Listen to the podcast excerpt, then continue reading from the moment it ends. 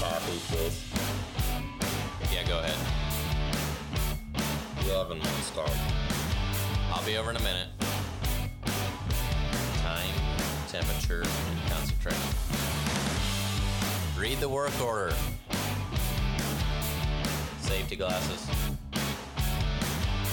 You're not done with that yet? Hey, put on some gloves. Can you please just follow the process?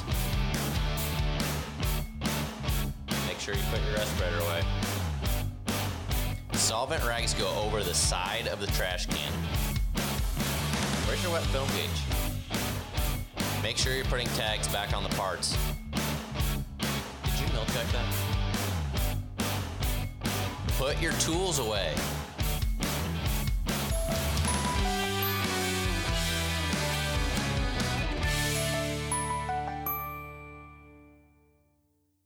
This Chase.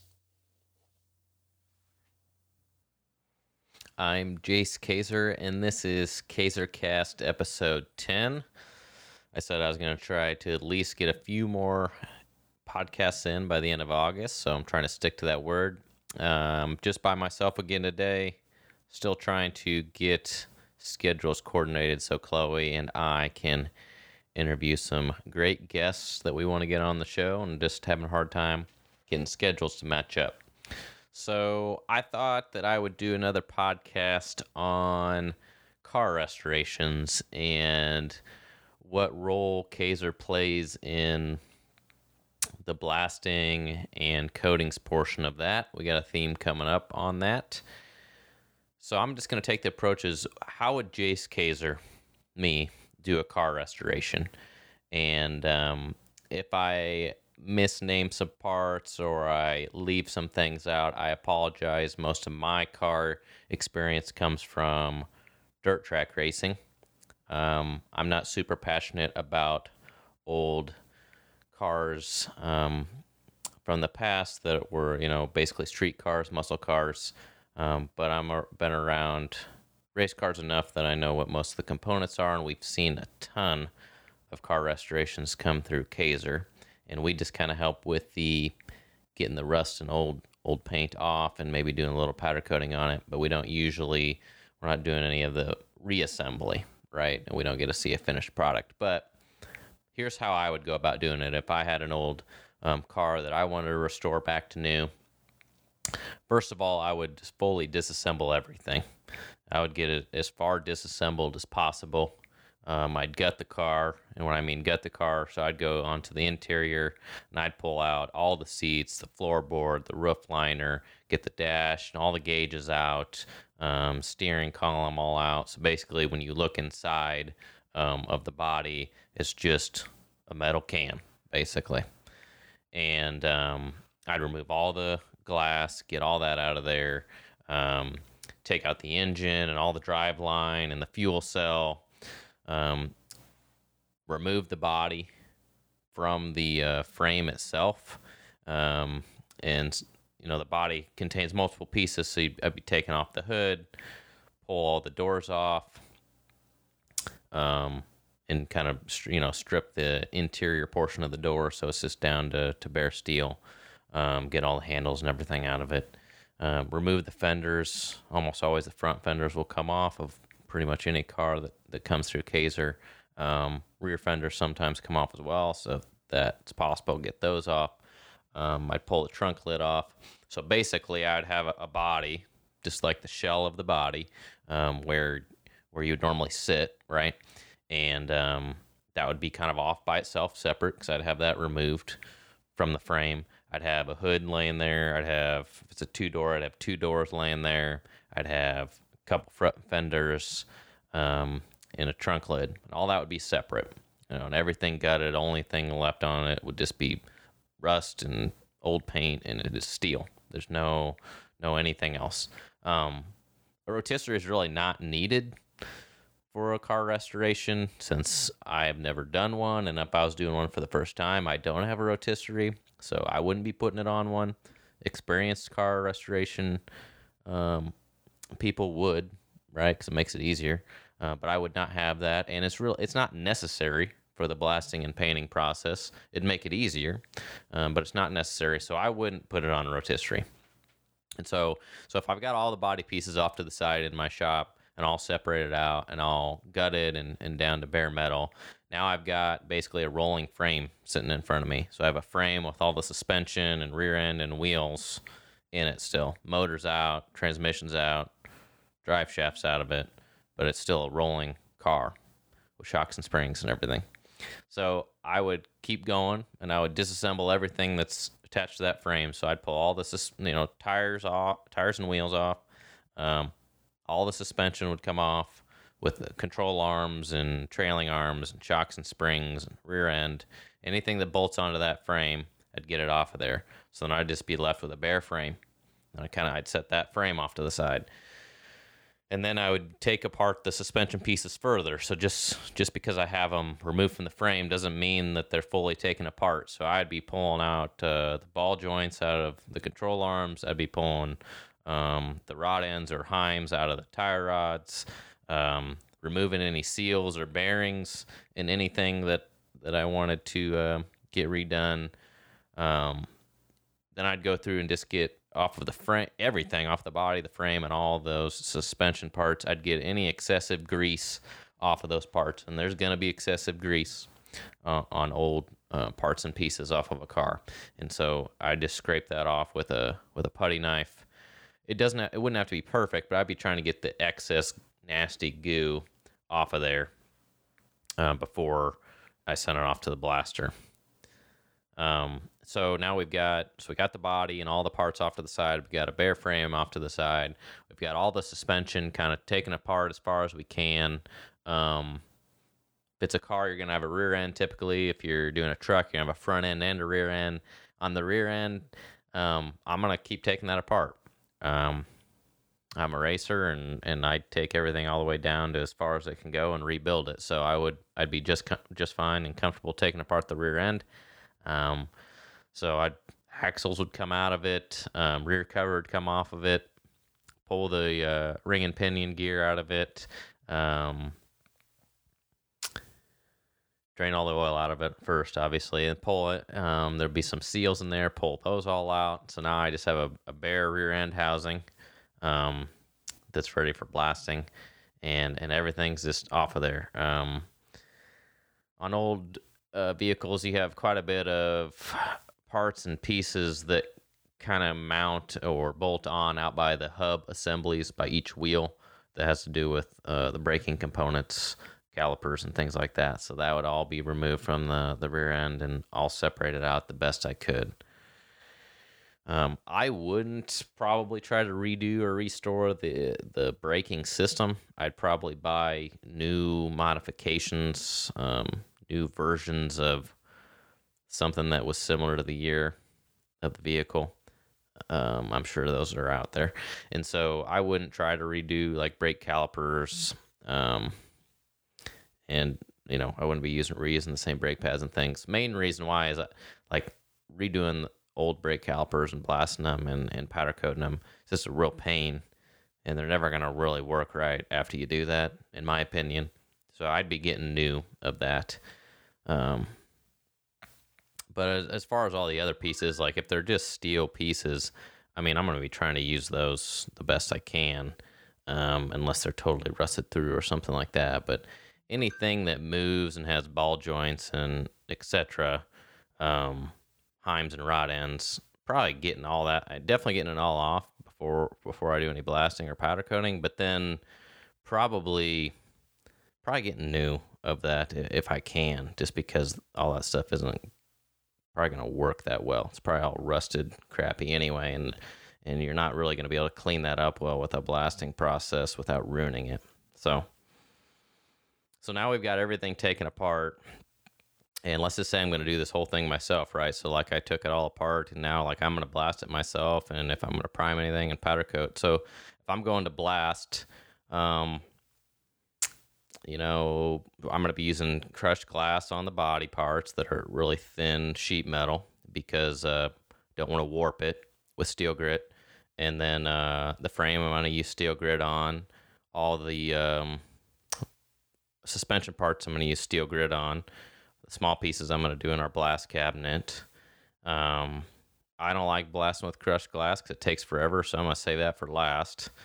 Um, so I'm to probably blast the frame first and all the suspension pieces. Uh, probably to get a part count. Getting a little ahead of myself. Probably to get a part count of all of the bolt-on suspension pieces. You're gonna have a lot. If you're doing a full car restoration and you're trying to reuse as much of the original stuff as you can, you're gonna have a lot of suspension pieces and then just a lot of sheet metal panels, radiator supports, and inner fenders that you're gonna have to. Um, they're probably good enough to reuse. So I would make a list of all that because it's hard to keep track of. You could be upwards of you're probably 60, 75, 100 pieces. Um, and we've done that on quite a few jobs at Kaiser. So it's a lot easier if you list all that out so you don't accidentally lose something. Um, then start going through the blasting process. Uh, I'm going to powder coat as much as I can. So after we get it blasted, so the frame, I'm I'm powder coating that for sure. Okay, um, I, am not even entertaining the thought of liquid painting a car frame, um, just because, in my opinion, it's not going to hold up near as well as powder coating. We're going to do a great uh, job blasting it down to near white metal. There's not going to be any rust left. And then we're going to go and do a really good pre-treatment with iron phosphate on it. And then um, then I'm probably going to do probably going with a 20% gloss black of powder, getting a good film build. And that's going to be the best, in my opinion, um, for the longevity of that frame going forward and most economical. But really, I, I think it's going to be the best for disc corrosion protection and chipping and anything. I think powder is going to be the best for a frame. Uh, same thing with all the suspension pieces. Um, there's going to be some masking involved. Usually, when you when when when we're going to blast and powder coat old car parts, there's not a lot of masking that has to be done for blast. There's some spots that are machined and polished, but um, most of the areas are pretty darn rusty and they need the rust removed and it's okay if a blast profile gets on it so there's typically not a lot of masking with duct tape needed for blasting because all those um, sensitive pieces are usually joint moving movable joints that you already took off anyway because you're going to replace those anyway because they don't work anymore because it's old and ru- all rusted and we're not going to we're not going to make that joint new again by blasting it and coating it. Just it's not going to work. So after blasting, uh, get all the parts hung up. It's going to be a lot. Going to be multiple carts because we said it could be up to 100 pieces. So we're going to pre-treat all that with iron phosphate again. Then we're going to do quite a bit of masking before we powder coat. If we got any threads, we're going to plug those. If we got any machine surfaces, we're going to mask those. If we have anything that we know has to bolt back together and has tight tolerances. Going to be doing some plugging and capping and masking. Our best success is when customers communicate with us what they want done. And so, if this was my own restoration, I would have known how it came apart or been marking that as I took it apart. So I knew, like, okay, this area definitely needs to be masked. And I would know any of the stuff that I didn't mark that then I'm fine to just go ahead and blast and power coat those areas. But I would I would make notes to myself as I was taking it apart, so I would know the sensitive areas I would protect, so it would make my life easy when I go to reassemble it, and I don't have to like grind off or file off fresh powder coating because I accidentally put it on something that I shouldn't have. So communication and, and note taking on on the disassembly is could it can be really helpful eh, when you go to do the the final coating.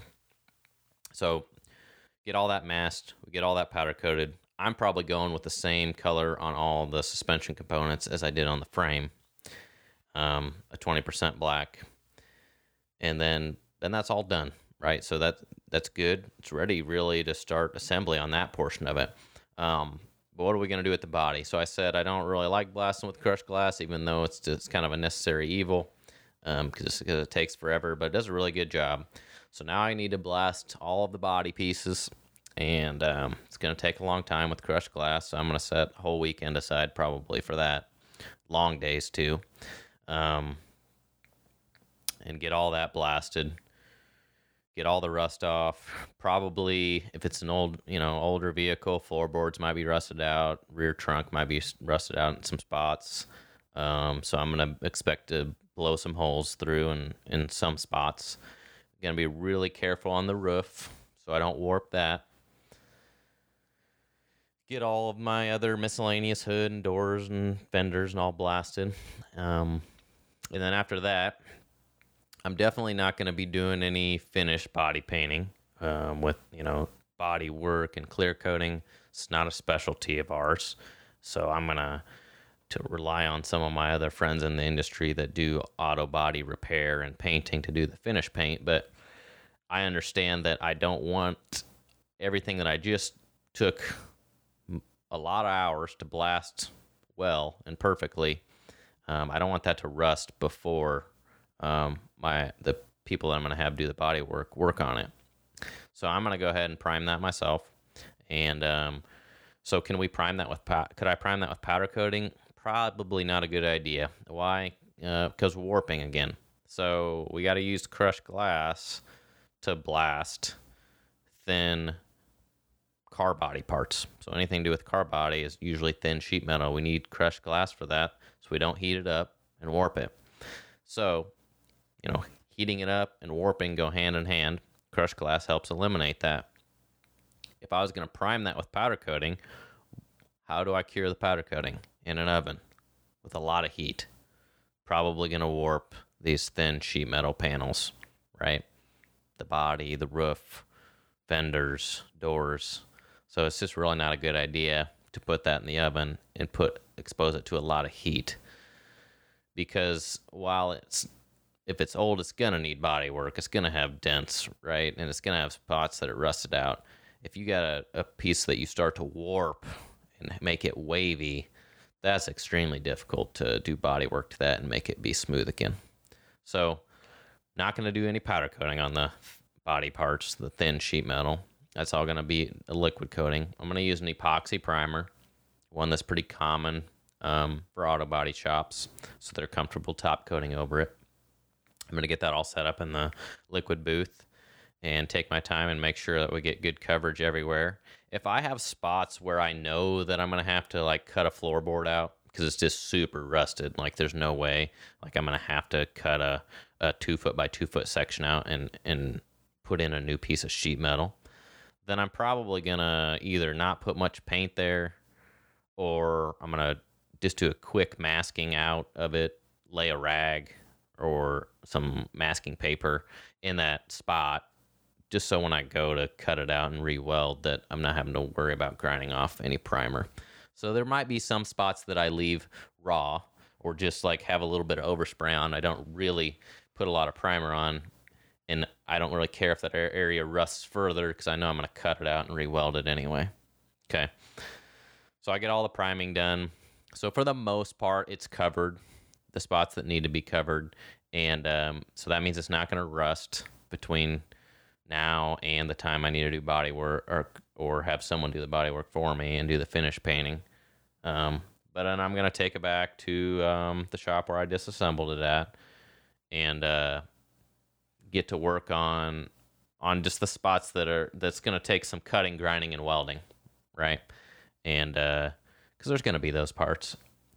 So you get all that done. You got some spots now that are, are bare metal unblasted, not primed, but most of the rest of the body's primed. So how am I going to handle that?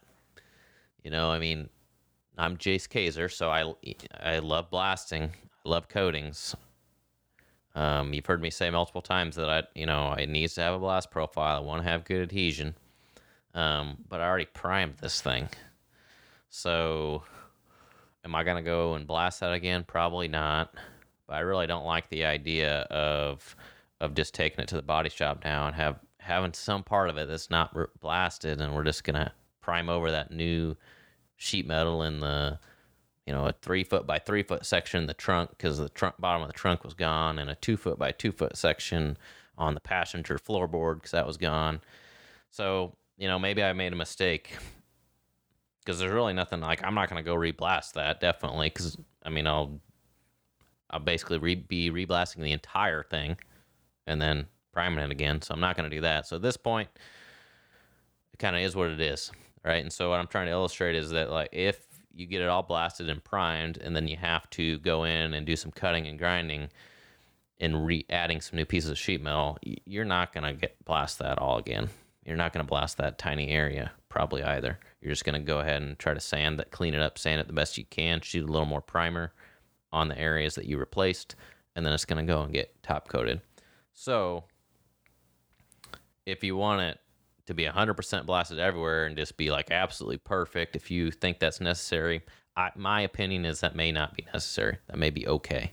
Um, but you would want to get everything blasted, do all your cutting and grinding and body work, then blast it again, then prime it. You know, but that adds quite a bit of cost and a lot of time to the restoration process. So, so I would do it the way I just said. I would blast, like I said originally, blast all the body parts, prime them, stay away from areas I knew I had to replace. I'd replace them, clean up the the small sections that I replaced, and shoot some more primer on that, and then send it off. I wouldn't do any more blasting in between. So now we've blasted and primed the body and done some miscellaneous repair, and we've sent it to the body shop for body work and finish painting. We've blasted the main frame of the vehicle and powder coated it. Um, we blasted all of the piece parts and components, powder coated those. And so we're we're basically ready to start reassembling, right?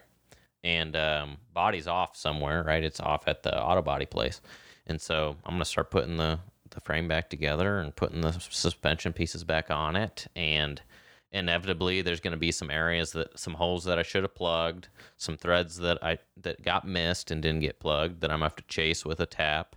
Um, I have to do some sanding and filing and grinding to get some of the pieces to go back together. Just because there's a little too much powder in certain spots, that's inevitable. Hopefully, most of it got masked the way it was supposed to, but it's inevitable that you're going to have some some fit up issues after you do blasting and powder coating. So I'm gonna get all that put back together, and then when I get the the body back, you know, the body's getting put back on, and, and you just keep assembling from there. So that's how I would go about doing it.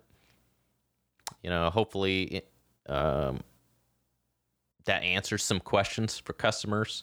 Uh, if you take this 20 minutes to listen to this, um, you're wondering how you want to do, how Kaiser would like to see you do a car restoration, meaning how would we like the parts to come to us so we can do the best job for you um, that's kind of what I just covered. If we if you just kind of step back through what we talked about, that'll kind of tell you how we like to see to see the parts come to us, and that's how we can do the best job for you. Uh, the summary is just as far disassembled and gutted as possible. Keep track and keep a list of all the parts, and um, be detailed on the areas that you know that you want masked, and communicate that and really, from there, everything should be good. So that pretty much sums up how Jace Kaiser would do a car restoration. We'll have, like I said, as soon as we can, as soon as schedules work out, we're gonna have me and Chloe back at it with a guest on here. We have, we really have a few that we really want to get on here. We just can't get the schedules to quite match up, but they're really going to be good episodes when we get them recorded. Um, I'm kind of enjoying getting back in the routine and using all my my recording gear. So I'll keep doing these by myself um, as I have time. And uh, if you want to hear anything in particular, um, let me know. Otherwise, I'm going to keep going along with the themes we're doing on social. Um, comment below. If you can subscribe to the podcast or share it to your friends, that would be really great. And um, send us emails if you have certain topics that you want me to cover. I might pull Chloe in pretty soon, me and her might just do one by ourselves if we can't can't get a guest on. But uh, we will talk to you again soon. We'll be recording uh, another episode as soon as we can. So this was Kaiser Cast episode ten. Thanks for listening.